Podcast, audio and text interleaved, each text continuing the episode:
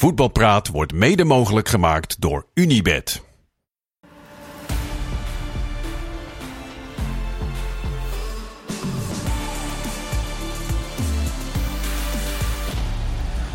Goedenavond, ja hoor, ook gewoon op Dierendag is er een voetbalpraat. Met, hoe kan het ook anders, niemand minder dan Marciano Fink. Fijn dat je er bent, uh, Marciano. Jij hebt in je carrière vier keer tegen PSV-trainer Peter Bos gespeeld.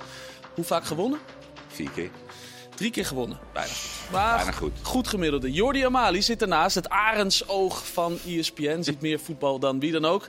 En uh, daarnaast zit dan weer de terrier Karim El Amadi. Jij hebt dan weer uh, zes keer in je carrière tegen Feyenoord-trainer Arne Slot gespeeld. Hoe vaak gewonnen? Vier keer. Twee keer gewonnen, twee Oeh. keer gelijk, Oh. twee keer verloren. Dus denk ik voor qua clubs doet Arne Slot het dan beter. Ik denk dat hij... Niet verwacht eigenlijk. Nee, valt een beetje tegen. Valt een beetje tegen. Goed, Arne Slot kwam eh, vandaag natuurlijk eh, in actie met eh, zijn Feyenoord. Hij noemde het van tevoren, het is geen examen, want dat is aan het einde van het jaar. Het is een tentamen, tussentijdse toets voor eh, Feyenoord tegen Atletico Madrid. Jordi, tentamen geslaagd? Moeilijk om het geslaagd te noemen natuurlijk na deze uitslag dat Feyenoord nipt heeft verloren. Maar ik denk in grote lijnen toch wel een heel redelijk succesvol tentamen. Zeker. Ja toch? Ondanks, eh, ondanks verlies?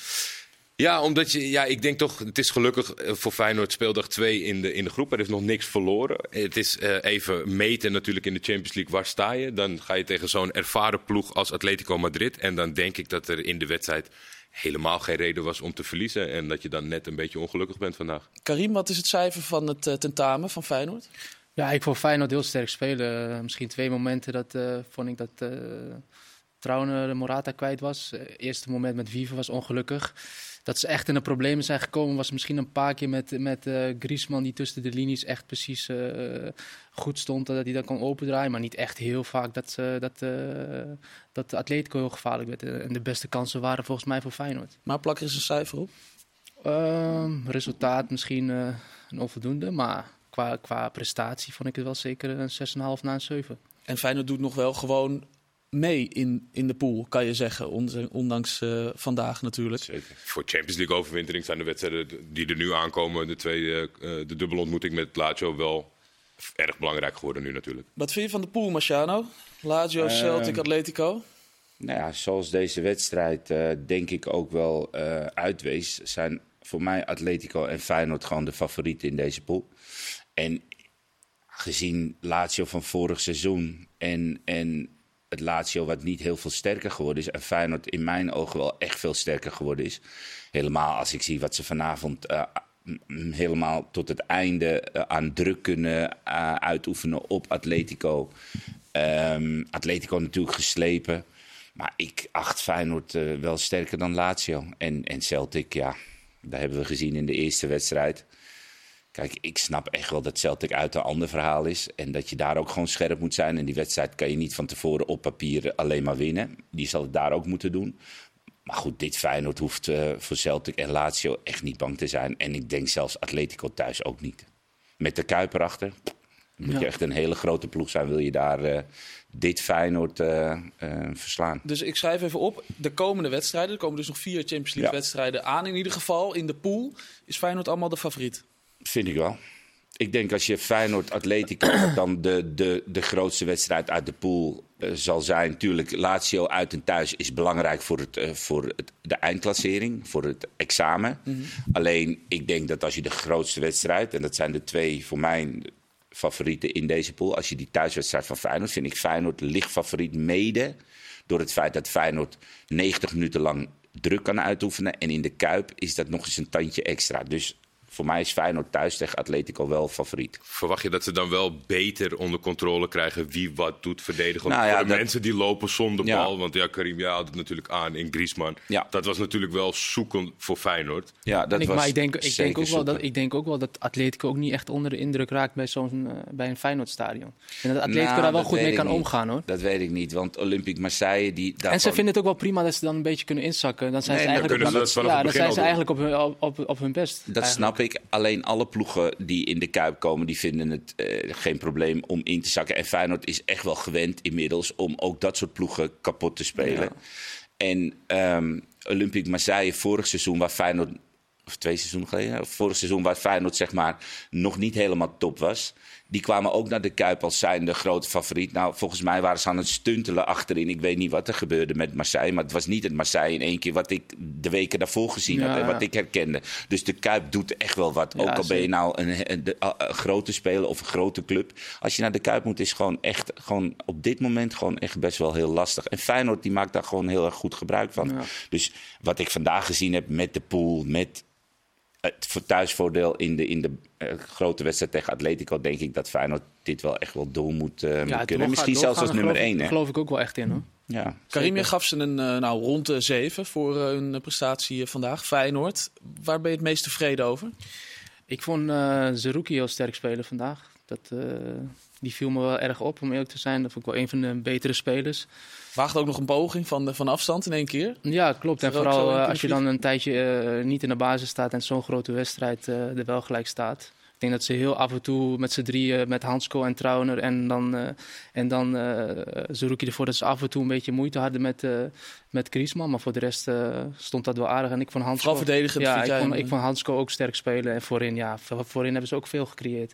En Minte, volgens mij, als hij overzicht houdt, kan hij een paar keer de bal gewoon breed, goed breed spelen. Met die kans wat hij krijgt, doet hij ook niet goed.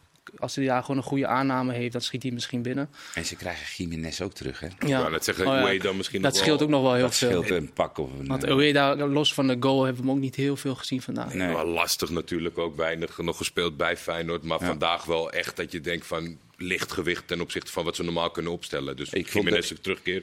Ik vond de goal, die loopactie met Timber die die bal eh steekt, dat, dat is wel echt een Jiménez-loopje. Ja. En dat hebben we in de competitie ook al gezien, die, eh, die steekbal van Timber op Jiménez. Dus dat vond ik echt een kopie. En dat was al gelijk in het begin van de wedstrijd. Dat heeft u weer echt van, van Jiménez Ja, nou ja, misschien heeft hij het ook, maar dat hebben wij natuurlijk nog niet kunnen Nee. zien. Maar dat is echt wel een Tegen Utrecht was ook een eh, beetje zo'n soort... eh, een beetje. Toen draaide die wel mooi weg. Ja. Alleen, ehm, ja, kijk, ze hadden natuurlijk best wel moeite verdedigend gezien met, eh met Griezmann, die gewoon echt aan het zwerven was. Op een gegeven moment gingen wij met z'n tweeën even op Griezmann letten. En die ging echt van links naar rechts. En dan komt er een mooie bal eroverheen en dan staat hij daar gewoon. Dus dat is gewoon echt heel lastig om dat eh, onder controle te krijgen, Griezmann, omdat hij zo zwerft. En aan de andere kant werd ehm Geertruida best wel aan de zijkant gehouden. Waar hij normaal op het middenveld een extra middenvelder eh, vormt, werd hij nu best wel verdedigend echt naar de zijkant, naar de zijlijn toe geduwd. Waardoor Wiever best wel heel erg diep in zijn eigen verde- verdediging kwam te staan. Dat waren twee, twee dingen waarvan ik denk dat zij in de thuiswedstrijd toch even iets anders moeten oplossen. En dan eh, denk ik dat Feyenoord gewoon echt wel aan zijn eigen spel toekomt. Want ook Atletico die had het heel moeilijk. En ook At- bij Atletico hing tong op de schoen om de laatste minuten door te komen. Ja, zeker. Simeone moest eh, echt zijn best doen aan de kant om ook het publiek erbij. Dat doet hij er ook nog even bij. Hè. En het team en het publiek eh, doet, hij, eh, Ja. doet hij erbij. Jordi, Morata scoort eh, twee doelpunten. En twee keer was er een ontevreden Feyenoorder. Was er een luchtje van buitenspel. Bij welke hebben ze het meeste recht van, eh, recht van spreken, recht van zeuren, zeg maar? Nou ja, ik vind het in ieder geval het is een beetje lastig gemaakt. Volgens mij zijn de regels door de jaren heen wat aangepast over wat nou wel en wat nou niet. Ik, het is voornamelijk denk ik een gevoelskwestie. Ik begreep Trauner bij de tweede goal van Morata beter. Daarvan had ik echt het idee dat ondanks je niet helemaal kan zeggen of de bal op Griezmann of Morata is, heb je wel gewoon enorm last als centrale verdediger van het feit dat Griezmann echt gewoon parallel aan jouw tegenstander staat. Er springt opeens iemand door je beeld. Ja, inderdaad. En bij die eerste had ik zoiets van... ja, het is, het is ongelukkig. Blijft Wiever er vanaf, is het 100% buitenspel. Alleen, ja, hij raakt hem dusdanig ongelukkig... en gaat weer zo erg de andere kant op. Naar Ja, iemand maar, die... maar met, die, met, die, met die goal van, Wie- van eh, waar die Wiever die. eh, Ja. Het is wel weer eh, dat Morata eerder is dan Trauner. Ja, Die daarop gokt. Maar dan moet je misschien als verdediger daar ook al op, al op gaan gokken. Anticiperen. En twee keer was hij eigenlijk ook al te laat. Volgens mij had hij dat vorig seizoen ook met AS Roma uit. Was hij ook best wel met, met belangrijke eh, wedstrijden. Was hij ook wel betrokken Trauner bij tegengoals. Ja. Ja, die ging toen onder de bal Ja, door. en vandaag Het precies gekke- hetzelfde. Kijk, als Morata daar niet staat, maakt Wiever die, die Sliding sliding, niet. niet. Dus Wiever die probeert een bal tegen te houden, omdat hij daar een tegenstander ziet in, in gevaarlijke positie. Ja. Dus die maar bal die wordt die dus wel... niet om diegene achter hem. want Sa- Saul- Saul ging Saul diep. ging Ja, diep. ging en diep. ik dacht dat hij daar erg bang voor was. Want in eerste instantie denk je, waarom laat hij hem niet lopen? Maar als je dan iets naar het Wie was degene die buitenspel kwam te Saul. staan? Saul, Saul. dan bedoel ik Saul. ja, Zo, nee, dan bedoel ik Saul. Door zo kwam het. Ja, daardoor, da- daardoor, maakt hij daardoor maakt hij die sliding. Nee, 100 Dus procent. ik ik vind het een rare regel. Ja. Dus, dus beetje begrijpt ik eigenlijk de, de, de tweede goal beter. Dat eh Trauner daar ontevreden over is. Ja. Jij begrijpt de eerste eigenlijk Ik beter. begrijp ze allebei. Want die eerste is eigenlijk ook een bal die gespeeld wordt op degene die buitenspel stond. Zeker. En dat er nou daarachter eentje Maar, daar- daarvan weten wij zeker dat die bal op zool was. Ja. Bij die eerste. Bij die tweede weet, ja, dat, hij wordt gewoon volgegeven. En Griezmann staat in buitenspel, Morata komt erachteraan. Dan kan je niet Ik vind, ik vind het beide, vind ik het. En niet omdat het Feyenoord nu is, maar ik vind het beide gewoon vrij onduidelijk. Ja, ik, ik lijkt me in ieder geval als, gewoon... als verdediging probeer je dus iemand buitenspel te zetten. En als die de bal dan en echt duidelijk buitenspel staat. En als die de bal gewoon laat lopen. Dan kan jij als verdediger heel moeilijk nog reageren. Omdat je, je, je gaat ervan uit dat hij die bal waarschijnlijk op doel schiet. Of dat hij hem aanraakt. En stel dat hij hem laat lopen. Dan, dan is het daarachter ja, een soort loterij wie de bal dan raakt. Want je weet het niet. Want je, je gaat. Dat vind ik het hele gekke aan deze hele. De, de uitleg zal zijn dat het speler twee keer niet dicht genoeg bij Ja. eh, het spel betrokken Maar ik geloof was. ook oprecht dat de scheidsrechter dit twee rotbeslissingen vond. Om, Ja, om dat überhaupt te moeten nemen. Omdat het toch... Ja, hij moest ook checken, toch? Ja, onduidelijk. Ja, die eerste ging niet zelfs nog naar, de, naar de VAR toe om het te gaan beoordelen. Ja, dat was dus blijkbaar wel een eh, interpretatie. Want anders Ja, want zou anders had hij niet naar de zijkant uh, Maar, maar bij die goal van Pavlidis, volgens mij. Als er een steekbal wordt gegeven en hij wordt ietsjes aangeraakt, dan is het ook gewoon een goal. Ja, maar daar was het dat eh, die speler eh, van eh, Fortuna, die speelde hem echt terug op de keeper. Ja, dan gaat het over de, of het met Ehm, intentie, of er controle is Ja, bij de verdediger. Of er genoeg controle is. En blijkbaar was dat toen er wel. Ja, ja. En dat was nu weer een hele andere Ja. situatie in ieder geval. Maar goed. Ehm, ja, nou, ze zullen in ieder geval balen van die eh, twee gekke doelpunten van eh Atletico Madrid. Toch weer klas, eh, of, of ja, classic eh, Atletico Madrid hè, thuis, die dan op die manier Ja, het, eh, en, over de streep trekken. Tegen Cadiz was volgens mij stonden ze 2-0 achter, hebben ze ook met 3-2 gewonnen. 3-2 gewonnen.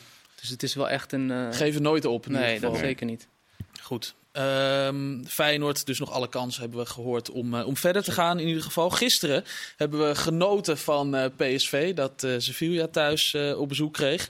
Was dit echt typisch Peter Bos voetbal, Karim, wat we gisteren zagen in Eindhoven? En bedoel ik met nou, lekker veel aanvallen, lekker veel kansen terug. Ja, het was echt net dat moment eigenlijk dat hij wisselde. Dat ze volgens mij bij die, bij die gelijkmaker, dacht ik, Mhm. dat, ze, dat eh, Sevilla scoorde.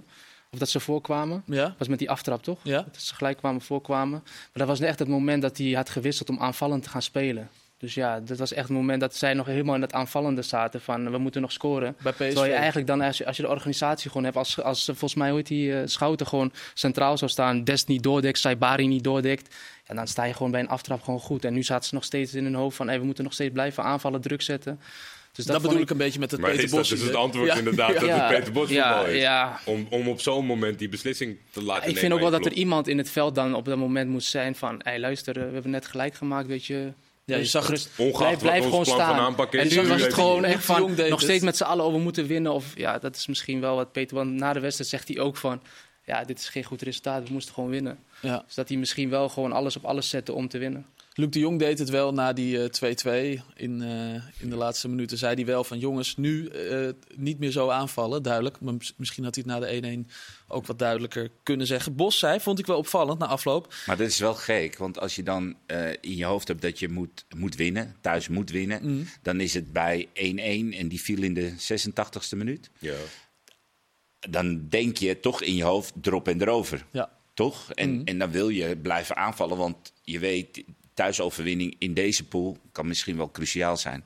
Dus ik, ik vind het dan wel gek om dan dat een speler, Luc de Jong of wie dan ook, zegt: hé hey jongens, nu even rustig. Hij deed het bij de 2-2. deed- Bij de hij. 2-2, ja, toen was het eh, 90 plus 6. Precies. Ja, Ja, ja. En al eentje om de oren gekregen Exact. vanaf de aftrap. Dus ik denk van... Nou, Nee, daarom die- ik te zeggen dat hij het 1-1 toen duidelijk wel deed en na de 1-1 niet. Nee, naar de 1-1 dan ga je gewoon echt voor de overwinning nog. Ja, nou dat deden ze dus ook eh, duidelijk. Toen kregen ze hem heel snel weer eh, tegen in de eerste, eerste avond daarna. En Bos zei na afloop, het, stok, het is een stokpaardje van me. Er wordt namelijk heel vaak binnen een minuut weer een eh, tegengoal gemaakt in het, eh, in het Europese voetbal, zei, zei hij. Ja, we hadden het er al even over of, Ja, of dat ook jullie idee dat, was. Maar... of daar cijfers van zijn en hoe dat gestaafd is. Want er worden zoveel wedstrijden gespeeld. Ja, ik heb het nog niet meegemaakt dat je dat ehm, doelpunt gemaakt en dan een minuut later. Tuurlijk, ik zal het in het verleden echt wel. Maar het is niet een repeterend wekelijk iets wat voorbij komt. Dat Jordi, jij kijkt veel eh, voetbal? Ja, nee, ja ik, ik zou niet durven zeggen dat het, eh, dat het een substantieel percentage is waarbij eh, direct na de aftrap of iets kort daarna meteen een gelijkmaker valt. Het is natuurlijk wel iets van, eh, ja, het kan een gebrek aan schermte zijn omdat je net gevierd hebt. Maar volgens mij is het niet als een soort van vuistregel Nee. toch dat... eh, Ik zag toevallig gisteren Luton tegen Burnley in de Premier League ook het gelijkmaker. Een minuut later een, eh, een 2-1 werd er eh, gescoord. Ik zou, Dus ik zou het niet meenemen in de wedstrijdbespreking. Ik heb Van, het- hey jongens, als we een goal maken, let op. Eerste minuut Eerste minuut ga je overleven. Ik, Nee, heb het ja, wel, ik heb het wel een keer meegemaakt met, eh, wanneer was dat? Tegen PSV speelden wij, stond het 3-3, was nog een minuut te spelen of zo. Met Feyenoord. Met Feyenoord tegen PSV was, werd een corner genomen en onze hele verdediging, de restverdediging was al helemaal open. En Depay scoorde toen de 4-3, dat was de laatste minuut of zo. En dan speel je uit bij PSV, dus 3-3 is gewoon een goed maar we stonden gewoon helemaal verkeerd. Maar je zegt, eh, ik heb het een keer meegemaakt. Ja, dus ja. zo vaak ja, nee, zo, ik kan, ik kan wel me ook niet toch? Het is niet dat het echt heel vaak gebeurt, tenminste ik zie het niet Nee, veel. ik ook Ja. niet. Maar dat, was dat toen vanuit een soort van vreugde? eh, Of was dat toen vanuit... Ja, maar het kan ook eigenlijk omdat je, omdat je dan al bezig bent met het aanvallende. Dat je aanvallend hebt gewisseld. Dat je de jongens al hebt gezegd van je moet die, die, goal forceren. Ja. En je zag ook gisteren bij PSV, zag je ook Schouten. Die stond gewoon nog voor de verdediging. Terwijl het eigenlijk gelijk spel is. Dus die hele linker centrale was, stond er eigenlijk helemaal niemand. En de aftrap werd genomen. En toen zag je een beetje shocken naar de linkerkant. Dus ik vond dat, al, dat het daar al niet goed stond. Dat ze nog steeds in, in hun hoofd hadden van we moeten nog een goal maken. Ja. Maar ook die, ook die, zeg maar, die drie seconden vijf seconden regel, dat weet je, balverlies en gelijk druk zetten. Ja, klopt. Want daar begint het verdedigen in, in Bos zijn, eh, zijn, eh, Zijn bal. filosofie. ja, nou ja, voorin begint het verdedigen. En daarom kunnen die spelers vaak ook maar 70 minuten in zijn ogen eh, spelen. Maar je zag dan bij Saibari, en dat vond ik best wel schrijnend, dat als de aftrap genomen wordt en, en Des die zet volle bak druk naar voren. Misschien nog vanuit het idee van hey, 1-1 erop en erover. Dat Saibari dan niet meer om zich heen keek van hey, de middenvelder gaat er overheen. Misschien moet ik met hem meelopen. Die ging ook gewoon druk zetten op de bal, op de man die al onder druk gezet werd. Dus, en daar ontstaat natuurlijk een heel groot gat in één keer. Maar En- Dest ook. Dest kan ook om zich heen kijken, even naar rechts Ja, of naar links. Even Alleen- kijken, staat er een linker centrale? Nee, dan ga ik niet, weet je. Maar nu was het gewoon blind, gewoon naar voren rennen. En, eh, Ja, maar ik denk dat dat ook het idee is, want dat zag je de hele wedstrijd al, dat Dest best wel hoog eh, druk zetten. En alleen dan moet er wel een middenvelder, en of het nou Schout is of Saibari, Ja. moet wel meelopen met iemand die gewoon echt, nou ja, langzaam heen liep. Ja. Het is niet dat die sneaky ergens achterlangs of was buiten het stadion om. het was gewoon echt heel duidelijk dit. Ja. Maar het is toch wel gewoon het, het- wat jij zegt, een gebrek aan een bepaald profiel speler. Ja, maar stel je voor, je zou daar een, daarin een- het een- onderscheid misschien een, maken. een, een Bella Kotschap. Ja, ik, heb, ik, ik ken hem niet of ik weet niet of die echt heel veel coach. Maar die staat dan rechts centraal. En dan moet je al gelijk al denken van... Dan zou hij degene zijn die moet zeggen... Hé hey jongens, iemand moet links centraal staan. Want er is, er is Ja. gewoon een gat. En ik denk dat je, dat je dat bij PSV niet heel veel hebt. Als je het bijvoorbeeld vergelijkt met een Feyenoord. Met een Trauner, een Hansko. Dat zijn wel jongens die wel dingen kunnen neerzetten. Ramaljo eh, eh, begon en daarover zei eh, Bos na afloop, ook in de persconferentie. Eerst had hij dus over dat stokpaardje. Nou, daar keken wij ook al een beetje van op. Daarna zei hij in de persconferentie: Ik vind Ramaljo echt een geweldige, betrouwbare verdediger. Hij stond er bijvoorbeeld ook echt in de 10 minuten tegen Volendam toen hij moest invallen. Hoe heb je daar naar geluisterd, Karim? Ja, het is, ik, vind, ik vind het raar dat hij eigenlijk altijd eh, wel blijft spelen. Ik vond deze in het begin had hij een beetje moeilijk, maar die vond ik verdedigend nog wel aardig. Die zou ik dan altijd nog boven, boven Ramayo kiezen. Centraal?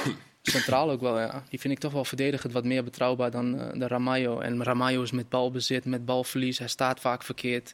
Dus ja, ik, ook een ik- ik, kan, ik, kan ook niet echt veel zien dat ik, dat ik denk van dat dat hoop geeft dat hij wel moet spelen. Of zo. Dus ik weet niet precies wat Peter Bos eigenlijk eh, al die wedstrijden in, in, eh, in Ramayo ziet. Vind Vooral- ik dan. ja, ik vind niet- hem maar tenminste, vooral alleen met Bos, grote wedstrijden. Ook Nistelrooy, maar ook vooral, zelfs, eh, vooral met groot, grote wedstrijden. Kijk, Ja. die kleine wedstrijden kan je, kan je er vaak mee wegkomen. Maar als ik zie wat hij allemaal doet met die grote kans. Waar Veerman, wat iedereen zegt dat het een fout is van Veerman. Dat is bij de 16. En dan komt, die, eh, komt er zo'n grote kans uit van uh, Nassiri. Ja, die bal Daar staat, daar staat de Ramayo helemaal verkeerd. Ja. Maar is dat, niet, is dat niet exact de stap die er eigenlijk gemaakt, die verwacht dat er gemaakt wordt? Maar misschien is dat ook wel lastig in de spelersgroep, dat, weet ik niet zo goed. Want het, voor mij zou het heel logisch klinken. PSV is natuurlijk heel vaak de bovenliggende partij. Dan doet hij fantastisch mee. Maar vaak in belangrijke wedstrijden, dan komen zijn zwaktes naar boven. Dus dan zou het, lijkt het mij heel logisch zijn om op dat soort momenten een andere keuze te maken. Maar er is natuurlijk, ze hebben natuurlijk ook van de zomer uiteindelijk Bella Kotschap erbij gekomen. Maar volgens mij keken ze ook, zijn ze ook op zoek geweest naar een speler erbij op zijn positie. Ja, misschien is het er ook wel gewoon niet. Ja, en Deze misschien is, ook wel misschien is Bella. Kotschap eh, er nog niet helemaal klaar voor. Want volgens mij tegen Arsenal zag hij er ook niet. En misschien zou Ramayo misschien in het coachen misschien een goede zijn. Maar ik, ik, wat, ik, wat ik van hem heb gezien in grote wedstrijden, ja. dan vind ik dat echt alleen maar... het eh, woordje betrouwbaar vond ik een opvallende toevoeging. Maar goed, hij heeft het, hij heeft het zo gezegd. Marciano, hoe bevalt Lozano jou eh, tot nu toe? druistig. Hij, hij wil kosten wat het kost, wil die aan het publiek, denk ik, eh, bewijzen dat hij de Lozano is die zij ooit eh, in de armen gesloten hadden. En, eh, ehm, en ja, ik merk gewoon aan hem dat hij geïrriteerd is. In sommige momenten ook, ehm, ehm, nou ja, voor mij was het in de vorige wedstrijd die bal die Noah Lang op hem meegeeft. En die gaf hij dan net niet een meter voor hem, maar op hem. En die liet hij onder zijn voet doorgaan. gaan en ja, kreeg Noah Lang een soort uitleg van ja, die moet je voor me geven. Mensen om me heen kijken. Hij had hem voor me moeten geven, want dan had ik hem wel aan kunnen nemen. Dus hij, is te veel bezig met het be- willen bewijzen. En eh, willen scoren, het goed willen doen. Dan dat hij gewoon die speler is, teamplayer. En dan komt het vanzelf. en, en op het moment dat hij daartegen gaat vechten, dan wordt het alleen maar onrustiger. Op een gegeven moment krijgt hij gisteren een bal en die moet hij gewoon in de draai meenemen. Nou, die bal rolde gewoon uit van ellende. Dus ik denk dat hij gewoon even de rust moet gaan vinden. En ja, gewoon langzaam weer gebracht worden. Kijk, Bakayoko doet het gewoon goed. Bakayoko was gisteren ook weer gewoon goed. Ja. En dat zal misschien ook wel steken. Dat zal ook meespelen dat hij het nog beter wil doen. En dat is eager en dat is hartstikke goed. Alleen soms moet je ook wel weer de rust gaan vinden. Want anders gaat het hier werken. En Hij is niet natuurlijk ook voor een groot bedrag gekomen. Hij Ja. dacht ook, ik, ik laat het wel even zien. Als het dan Ja, niet nou, lukt, en dan... dat eh, werkt soms tegen je. het. Kijk, Ja. het is niet de meest verfijnde speler. Het is een speler die het moet hebben van gelanceerd worden en dan is hij weg. Hij kan de tegenstanders heel lastig maken. En vaak wordt er dan een noodrem of een overtreding op hem gemaakt. Want dat was in zijn eerste periode best wel veel eh, aan de hand. Dus het is een, een handenbinder. Alleen het is niet eentje die eventjes verfijnd de bal eh, over 20 meter achter de dingen legt. En dat wil hij misschien nu ook eh, iets te veel doen. Dus ik denk rustig weer, weet je, terug naar de basis. En dan komt het andere vanzelf wel weer. En is nu een beetje te veel tegen zichzelf aan het voetballen. Goed. Kleine tip voor eh, Lozano, die Absoluut. altijd kijkt en luistert, weet ik toevallig. Dus Ja, eh, rustig in blijven. Spaans. Ja, bepaalt het zo. Tranquilo, tranquilo. Dan komt het, allemaal, komt het allemaal helemaal goed. Straks dan zijn we terug. Dan gaan we het hebben over de wedstrijden van morgen. Ajax komt natuurlijk in actie. AZ. Louis van Gaal heeft een nieuw baantje, bijbaantje. En eh Marciano heeft genoten van een exceptionele speler. Dat allemaal straks. Tot zo.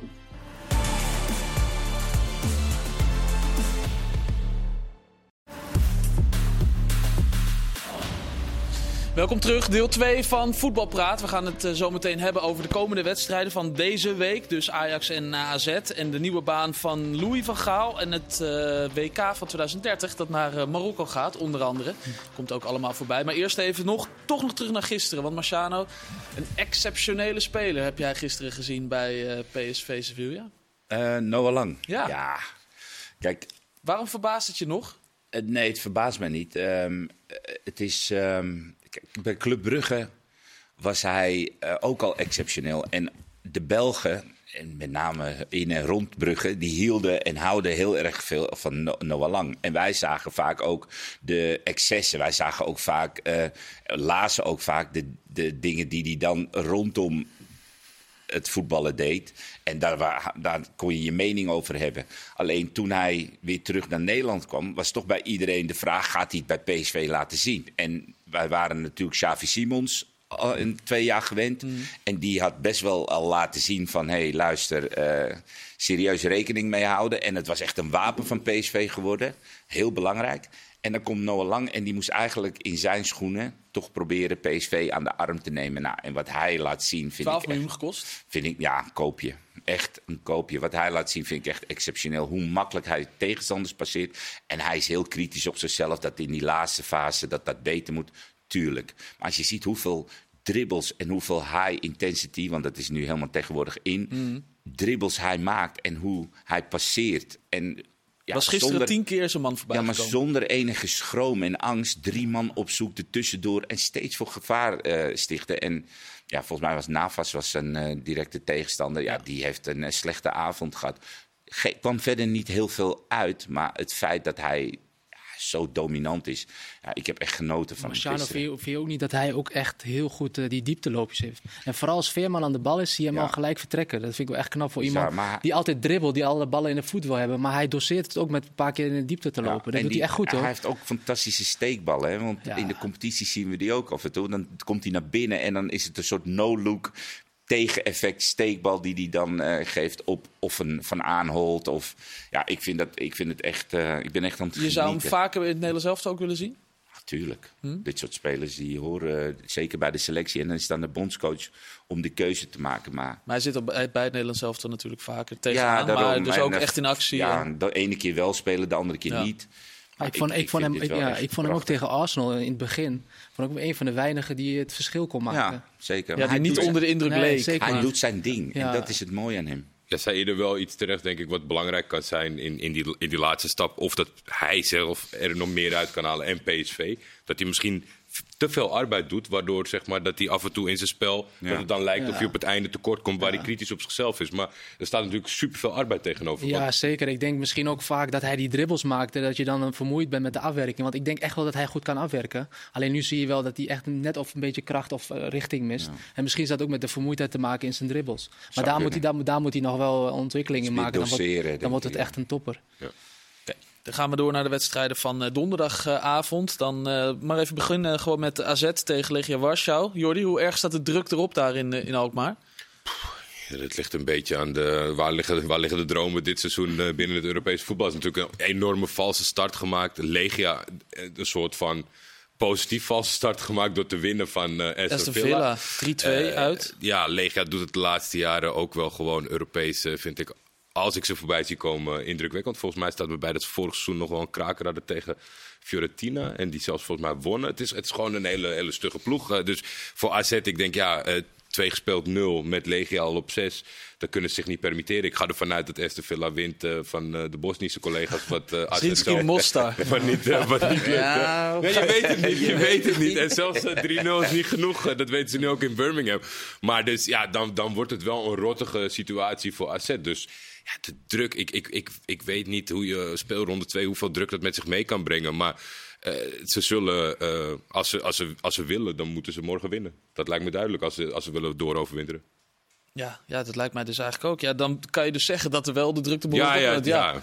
Als je wat wil, dan moet je winnen. Ja, en anders... eh, Ja, maar het is dan weer, ja, ik weet niet. Het is, het is misschien het affiche of niet onmogelijk genoeg om, om dan allemaal, als je morgen tegen, tegen Aston Villa uit had moeten spelen, dat je denkt van en nu moet het gebeuren, dan kan ik me wel voorstellen dat de jongens heel veel druk gaan voelen van dit is echt. En ja, ik denk dat AZ eh, in principe kopie erbij met wat ze laten zien over de jaren heen, dat zij ook van Legia Warschau moeten kunnen winnen, toch? Ja, weet, ja, dat weet ik niet. Ik vind AZ wel, dan met name Europees gezien, maar ook in de competitie, ik vind ze wel minder dan vorig seizoen. Vorig seizoen zou ik in, Eerder. in, in deze wedstrijd zeggen, nou, hier hoeft AZ echt niet eh, zich zorgen over te maken. Maar ik heb het idee dat dit AZ, zodra de tegenstander fysieker wordt en bijvoorbeeld een bepaalde, eh, ja, Wat slecht met arbeid, omstaan. arbeid omgaan. in die wedstrijd gooit. En dat fysiek een beetje eh, opportunistisch, ja. dat ze dan de kluts kwijtraken. tegen Brandbergen zag je dat. En, ook tegen uh, en dat had je Mostar, vorig seizoen natuurlijk met een Kerkers, een Carlsen, die is wel lang geblesseerd Reinders. geweest. Maar Reinders op het middenveld, daar voetbalden ze makkelijker onderuit. En dan had je een verdediging die echt wel zijn mannetje eh, stond. Maar met name het aanvallende gedeelte vond ik er gewoon echt nog even iets gevaarlijker uitzien. En ik heb nu bij AZ, en dat zag ik ook tegen Fortuna dat als de zijkanten hè, met een uh, van Brederode en aan de andere kant Lachdo, dat is toch iets lichter Hmm. en minder dreigend. Het moet veel van Pavlidis komen. En het, valt Ja, ook, en en, de het, Wit. en het valt ook op dat ze eigenlijk maar één helft heel, of heel goed spelen, Ja, één nou, helft heel slecht. Er is helemaal geen midden. Dat is een beetje inherent aan Dat het. ze niet echt eh, degelijk kunnen spelen om wedstrijden over de streep te trekken. Vaak dat, volgens mij vanaf RKC, eerste helft RKC stonden ze achter Ja. volgens mij. Tweede helft hadden ze het omgedraaid. En eigenlijk eh, tegen die eh, Heracles, Europese wedstrijden. Heracles, Fortuna heel slecht de eerste helft en tweede helft beter. Dus ja, ze moeten gewoon zorgen dat ze 90 minuten hetzelfde niveau halen. Dan vind ik wel dat ze echt wel nog wel kunnen meedoen. Ja, het is ook wel een gemis dat Bazoer achterin Ja, ook weggevallen zeker, is. ja. Want dat was wel een bepaald spelletje met Bazoer, Mijnans. Mijnans die doorschoof, Bazoer die Ja, dan ja. in die ruimte kon spelen. En dat valt een beetje weg. Dus ja, Goes probeert het natuurlijk op zijn manier goed in te vullen. Ik, ik vind dat ze wel een jas uitgedaan hebben, met name Europees. Kijk, in de Nederlandse competities hebben zij talent eh, genoeg om wedstrijden voetballend naar zich toe te trekken. Alleen Europees wordt er ook nog iets meer mannelijks gevraagd. En daar heb ik het Ja. idee dat het. Ja, Legia is wel mannelijk. Ik denk wel dat het een. Aston Villa ging daar niet helemaal heen met de, met de volle bezetting. Nee. En je ziet ook hoe ze in de competitie natuurlijk een menig ploeg eh, kapot spelen. Dus dat is een beetje vertekend, die uitslag. Dus ik denk, ondanks dat ik het met alles eens ben wat er is gezegd, moet Ze spelen AZ met drie verdedigers ja. volgens mij. Ja. Ja. Ja. Thomas Peckard in de spits. Ja. Ik schrijf hem op, eh, Jordi, dat AZ gewoon een goede kans heeft 2-1. tegen eh, 2-1. Schrijf maar ik dat erbij. die maar die, dat is echt een goalmachine. Ja, dat is een doelpuntenmachine, ja. Ja, ik heb mijn huiswerk gedaan. Heel goed. Ja. Nou, dat is ook wel eens fijn, Marciano. Ja, leuk, hè? Ja, ja, heel goed. heel Eh, AEK neemt het morgen op tegen, tegen Ajax. Eh, we gaan het straks over die wedstrijd hebben. Maar eerst even over het, eh, het nieuws van Louis van Gaal. Hij wordt adviseur van de Raad van Commissarissen. Door zijn gezondheid gaat hij niet in de Raad van Commissarissen zitten, maar wordt hij adviseur. Marciano, Ajax gered? Ehm, geen idee. Het is een beetje een eh, Groundhog Day. Al, de oude, al, eh, Je hebt het idee dat je dit ook keer gezien hebt, ja, eh, deze situatie. van Praag, Van Wijk en nu Louis eh, erbij. Kijk, wat ik me afvraag, volgens mij die RVC komt niet zo heel vaak bij elkaar. En voor die zeven, zes, zeven keer dat ze volgens mij vergaderen of bij elkaar. Waarom zou je niet zitting nemen in de RVC en adviseur blijven? Want nu wordt die functie niet echt ingevuld. Je bedoelt echt geen adviseur blijven? Nee, ja, gewoon zitting nemen in de RVC. Ja. Dus waarom niet gewoon lid van de RVC worden in plaats van een soort adviseursrol? Want ik denk dat het hetzelfde is. Want je kan niet nu een RVC-lid aanstellen voor technische zaken. Want die wordt toch overroeld door eh, Louis als adviseur. Dus waarom dan niet ook gewoon zitting nemen? Ja, het heeft met zijn gezondheid te maken, het echt- las Ja, ik. maar je kan. Zoom-meetings, je kan van alles doen. Je hoeft niet over te komen. Hè. Het is niet Fysiek dat je, hoef je niet aanwezig te hoeft niet fysiek aanwezig te zijn. Hij, wil mij. inderdaad graag in Portugal blijven. Waar Nou, die, dan waar doe je dat toch via een Zoom-meeting. Of eh, dan eh, stuur je een gezant, eh, of weet ik veel hoe je dat allemaal noemt. Een fazant? Een gezant. een gezant. Maar nee, dan stuur je toch iemand gewoon die dan voor jou de honneurs... of als er een krabbel gezet moet worden, dat je zegt van... eh, nou, ook dat mag je niet. Adviseur mag geen krabbels, Nee, misschien zal het... Maar of, of denk Ja. je dat het ermee te maken heeft dat hij zich niet te erg wil committeren aan Ajax? Of dat, Ik weet het niet. En ik weet niet hoe groot zijn invloed. Ik weet gewoon dat hij heel erg een AZ-aanhanger is. En dat hij het hele AZ-filosofie vindt hij fantastisch. Dus ja, ik, ik, ik heb geen idee wat hij precies wil gaan doen. En hoe hij het wil gaan doen. En wat de bevoegdheden zijn. Volgens mij ben je een controlerend orgaan. Maar ik heb nu het idee dat Van Praag en Louis meer een uitvoerend iets willen gaan maken. Dus dat ze echt betrokken zijn bij beslissingen die er D- dat zijn de beslissingen door de club ook, heen ook, genomen ook worden. Ja. ja. Vind jij wel dat dit namen zijn die voor een bepaalde rust kunnen gaan zorgen? Ongeacht welke Ik weg denk- ze inslaan ten opzichte van de afgelopen denk periode? Voor de buitenwacht zeker. Ja. Want dat zijn mensen ehm, voor een heleboel met Ajax-DNA. Maar of ze daadwerkelijk wat ze gaan Ja, doen... uitvoerend? Nee, ja, dat ik is heb moeilijk daar geen idee, maar- dat, dat weten we niet. Maar goed, het zijn de vertrouwde namen. Daarom begon ik al Groundhog Day. Ja, Het is eh, bekend. Ja. Meteen er wordt voor. ook de naam van Danny Blind eh, genoemd, omdat hij vaak met Louis van Gaal eh, mee is gegaan in, eh, in het verleden. Dus die wordt ook dan meteen daarbij genoemd. Dan wordt het inderdaad wel een, een heleboel oude namen die weer terugkomen. Is dat ook een beetje risico? Dat er gewoon oude jongens uh, krentenbrood... eh, Ja, ik heb, ik heb, daar kan ik echt niks zinnigs over zeggen. Want er zijn nog geen beslissingen, er zijn nog geen dingen. ge- Ik weet niet wat de rol van Alex Kroes nu gaat zijn en hoe hij ja, die mag daar doen tot met half maart. Ja, tot half maart, maar hoe hij daar weer tegenaan kijkt. Want ook zijn keuzes zullen gecontroleerd worden. Dus ja, De, meest, de meest recente goede periode is ingeluid door alle oude jongens krentenbrood. Dus wat dat betreft kan dat gewoon goed gaan, toch? Ja. ja, we moeten het even afwachten. Want op dit moment is er denk ik geen zinnig woord, zinnig woord over te zeggen. Maar dat Louis, ja, is een man met een visie. Dus wat dat betreft hartstikke goed. Oké. Eh, er is wel een, een zinnig woord eh, door eh Marie Stijn over gezegd. Hij, zou na- hij zei namelijk over Louis van Gaal, eh, dus die adviseur van de RVC wordt, even voor de duidelijkheid, zei Marie Stijn, we zouden als staf wel gek zijn als we geen gebruik gaan maken van Louis van Gaal.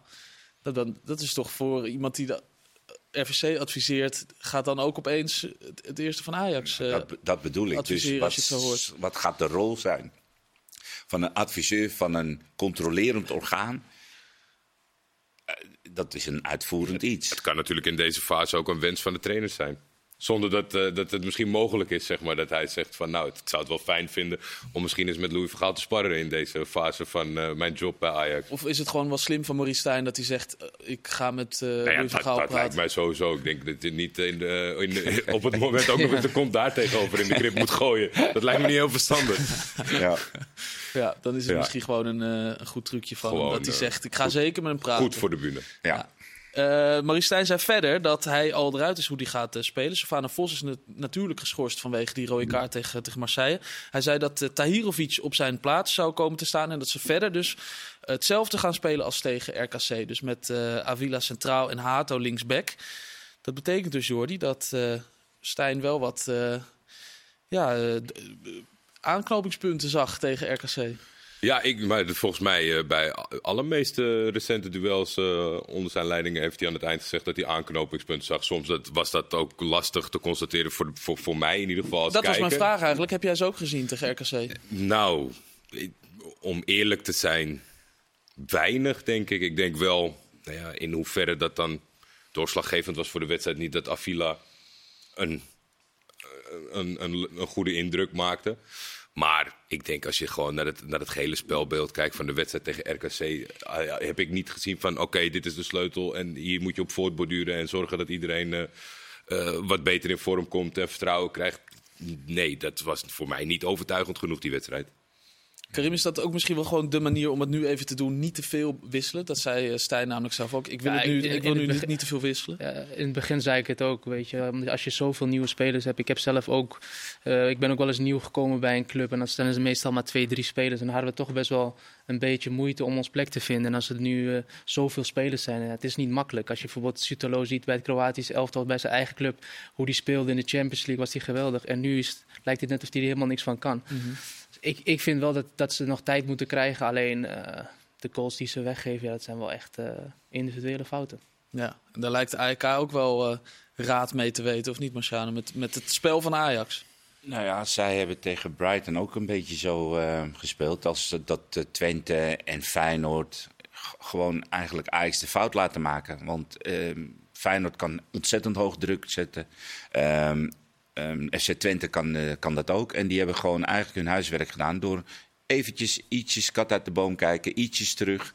En Ajax die inspelpaas, die foute inspelpaas laten maken. We hebben het van Guy gezien, we hebben het op het middenveld gezien, we hebben eh Taylor, eh, Vos een balletje willen wegdraaien op het middenveld. Dus Ajax ja, is nog lang niet zo goed dat zij van achteruit zo makkelijk kunnen opbouwen. En als je dat tegen AIK doet, dan, eh, of AIK, hoe, je- hoe je dat ook en, zegt, die, dan, en die willen ook echt eh, vol druk zetten. En die met, met willen- de fans erachter. Precies, en die zetten dan op dat soort momenten dat jij dus een foute inspeelpaas of een bal achteruit speelt, dan zetten zij volle bak druk en dan veroveren ze de bal. En dan zijn ze binnen 1, 2 passes bij, bij de goal. Dus dat wordt, ik denk wel weer zo'n eh, cruciaal punt voor Ajax. Dat je denkt van geen fouten, geen fouten. Maar ja, Echt, eh, ja dit team... Compleet contrast ook qua, qua selectie, zeg maar. Vorig seizoen supergoed gedaan. Redelijk bij elkaar, nou ja, bijna compleet bij elkaar gehouden. Volgens mij maar één belangrijke speler van vertrokken. Eh, nog wat, niet veel nieuwe aanwinsten. Ploeg op elkaar ingespeeld. Allemaal gasten die Europees gigantisch veel ervaring hebben. Allemaal body, allemaal... Ja. Ja, en, dat en is- ik denk ook dat je met dit Ajax, en vooral het middenveld, dat eh, dan eh, morgen zal gaan spelen met eh Tahirovic, Van Bomen. En eh, ja, dan kan je niet echt veel eh, duels spelen en lange ballen spelen. Dus ze moeten wel op voetballende manier er doorheen komen. Nou ja, Tahirovic heeft ook niet uitgeblonken in die paasjes tussen de linies en vooruitkijken. Dat is ook heel veel breed. Nou, dan heb je Van de Bomen, die wil heel graag de, de paas versturen. Maar dat komt er in de competitie vooralsnog en in de Europese niet uit. Dus ja, het middenveld wordt wel weer gewoon echt een probleem in mijn ogen. Dat zal weer heel statisch, net voor de, voor de verdediging opereren. Niet heel veel dynamiek. Dus dan moet het van die voorste vier komen. Ja, Ja, en Robbie en Forbes maken op mij nu wel een betere ja, indruk. die zijn dan wel enigszins dat zijn de jongens vorm. die het verschil moeten gaan maken. En dat had ik van Forbes niet gedacht, dat hij aan die rechterkant toch zijn draai zou vinden.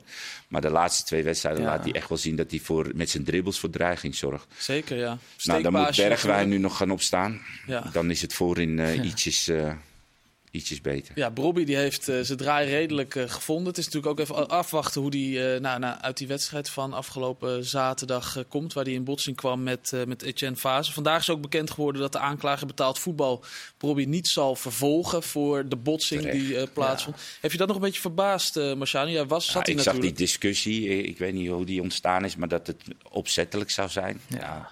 Hij krijgt allereerst krijgt hij een duwtje in zijn rug. En ik weet, in die laatste fase gaat het zo snel. Jij bent als speler, wil je die bal nog proberen te, te raken. En dan moet je ergens met je voet omhoog, eroverheen. Een keeper die komt op verschillende hoogtes uit. Dat is zo passen en meten. En zo voetbalt Robbie ook eigenlijk ja, een maar beetje. Dat, dus- gaat, dat gaat wel Ja, eens fout. ja. En dat het nou zo fout gegaan is, ja, weet je, dat is echt super ongelukkig en super lullig. Alleen, dit kan je Etienne Fase niet en Brobby niet verwijten. Nee. Dus dit is 0,0 opzettelijk. De wedstrijd RKC Ajax wordt eh 6 september ingehaald. Werd ook vandaag eh, bekendgemaakt met publiek. Dus, eh, December, denk ik. eh, wat zei ik? September. September. Eh, ja, dat is al Dus dan geweest. moeten we volgend seizoen terugkeren. Eh, 6 december wordt die, eh, wordt die ingehaald. Met publiek vond ik opvallend voor die laatste 10 minuten. Dus die kunnen dus daar gewoon eh, bij zijn. Als ze Ja. willen. Ja, als ze willen, uiteraard. Ehm, Karim, nieuws ook van vandaag. Het was een, eh, een dag vol met eh, voetbalnieuws. Maar eh, het WK van 2030 wordt in Zuid-Amerika gehouden. De eerste drie wedstrijden. De openingswedstrijd in Uruguay, omdat het 100 jaar geleden is in 2030 dat het eerste WK werd gespeeld. Verder wordt het WK gespeeld omdat het in Zuid-Amerika begint. Is het wel zo handig om het dan te vervolgen in Spanje en Portugal en Marokko. En dan valt het mij op dat Marokko ook al het W- de Afrika Cup van 2025 gaat organiseren. Dus ook het WK van 2030 daarbij. Wat is er aan de hand? Heeft de koning zijn portemonnee getrokken? Eh, Kluis nee, opengezet. nee, maar ik denk dat Marokko gewoon eh, in het algemeen eigenlijk ontwikkeling maakt. Ook in het toerisme. eh, Marokko, ik ben ook zes jaar niet eh, op vakantie geweest naar Marokko. En nu ben ik de laatste twee jaar eh, wel naar Marokko gegaan. En, en het is echt met zoveel... ze gaan meteen een met- WK organiseren. Nee, met zoveel dingen vooruit gaan met hotels en alles. Dus ik, ik denk echt dat ze er klaar voor zijn om een Afrika Cup, eh, wat, wat ook, waar ze ook al lang naar snakten. En nu ook met het WK ook, dat ze er echt wel klaar voor zijn. Vooral qua hotels. En, eh, en nu het WK heeft ook natuurlijk veel losgemaakt. ja. Dus, Ja, nee, ik vind het echt wel, echt wel mooi dat het, eh, dat het naar Marokko... Hoeveel, hoeveel grote clubs zijn er in Marokko? Hoeveel grote stadions? Eh, ja, je hebt nu wel meerdere stadions. Je hebt in Tanger heb je, Agadir heb je, je hebt in Marrakesh een stadion, je hebt in Rabat, Rabat, twee, denk ik. ja, Casablanca. En hoeveel topclubs? Topclubs, ja, twee echt bekende, Raja, Raja en eh, Raja Casablanca. En dan heb je Wydad, eh, Wydad Casablanca, ook wat, wat een grote club is. Spelen ook altijd de Champions League dan voor. eh en Afrika Cups, voor clubs winnen ze ook wel vaak. Dus eh, dat zijn wel de grote clubs in Afrika. En maar merk je ook dat er in Marokko nu iets loskomt door het organiseren van die Afrika Cup en dus het WK 2030? Heb je dat ook ja, ik moet zeggen dat het gewoon na het WK, na het WK eh, eh, dat echt veel heeft losgemaakt. Dat iedereen nieuwsgierig is naar Marokko eigenlijk. Eh, qua toerisme en alles, weet je. Dus ja, ik vind dat ze er echt, vooral tijdens het WK, dat het echt veel heeft losgemaakt bij, bij de hele wereld eigenlijk. Wat vind je van de opzet? Op drie verschillende continenten. Ja, ze beginnen nog ook nog in, in eh, Uruguay, zei je of Ja, zo? ze beginnen in Uruguay. Dan komt er nog één wedstrijd in Argentinië en één in Kijk, Paraguay. Spanje, Marokko is nog wel dichtbij en zo, maar Spanje, Portugal, Marokko daarna. Ja. De, de driehoek. Ja. Het is een bijzondere Ik, opzet. ik, ik had graag eh, gehad dat het gewoon compleet in Marokko was. Ja, dat was ja. hartstikke leuk geweest, want ik vind dat eh, verspreid. ik, ik las, Turkije heeft zich teruggetrokken in een, in een bid om nu samen met Italië ervoor te gaan. Ik, ja, ik begrijp er helemaal niks van. Engeland en, Engeland en Ierland, daar wil je Maar nog is het, best is in dan meegaan. misschien Ja. zo duur dat die landen, die bonden dat niet Dat meer ze het gaan landen... spreiden. Ja, ik Ja, weet dat niet ze of dat niet het niet... ophoesten. Dat zou het ik misschien moet zeggen dat het in Qatar was het wel geweldig hoor. Ja. Alles gewoon maar een... Ja, maar eh, die kunnen Ja, maar dat ik vind waarschijnlijk ja, wel... eh, eh, EK, WK, dat is gewoon voor een periode in één Ja, land. vind ik en dat, ook. dat- dan pas Ja, krijg je dat gevoel ja, als je nu. Uruguay en, en Casablanca zo meteen... maar wij hebben ook Nederland-België EK gedaan. Maar ik vind, ja, Engeland, Ierland is nu ook toegewezen. Dat is nog, weet je, dat is nog wel te, te, te Ja, verantwoorden. dat is maar samen te bedenken. Maar over dit drie is... continenten en allerlei gekke combinaties aan landen, ik ben geen voorstander. Jordi, we hebben nog één minuut. Ja. Hoe groot is het probleem van Erik ten Hag bij Manchester United? Ja, ik, lach erbij, maar dat vind ik eigenlijk helemaal niet leuk voor Erik ten Hag. Maar ik ben voor Galatasaray en ik heb gisteravond een topavond gehad. Ja, dat moet, ik moet ook eerlijk bekennen dat eh, PSV is normaal gesproken... kijken dat natuurlijk volledig is nu een uitgebreide eh, samenvatting geworden. Ik denk dat Erik ten Hag een heel groot probleem heeft. Ik, er, zijn, er zijn best wel veel mensen en grote journalisten die zeggen... nou, het, het ligt allemaal niet aan hem. Maar ik vind ook in de keuzes die er gemaakt worden... wat ik gisteren veel terug zag komen bij, bij boze supporters... is dat hij voor individuele spelers kiest in plaats voor het beste team. Weet je, dat, eh, een Bruno Fernandes die, die is onherkenbaar slecht zeg maar, op dit moment. Eh, en, en, ja, Onana. Onana, daar heeft hij dus Onana echt wel niet. heel veel pech mee. Sofian Ja. Amrabat staat op linksback en dan zegt iedereen... ja, alles en iedereen is geblesseerd. Maar je bent een Nederlandse coach, je hebt een jeugdopleiding... zet daar een jongen neer. Je hebt Sofian hartstikke hard nodig op het middenveld. daar. Ja. Ik weet niet hoe lang ze hier nog bestand tegen zijn. Goed. Het is je gelukt in een minuut. Ik ga afronden. Bedankt voor het kijken, bedankt voor het luisteren. Erik ten Hag, veel sterkte. Dag.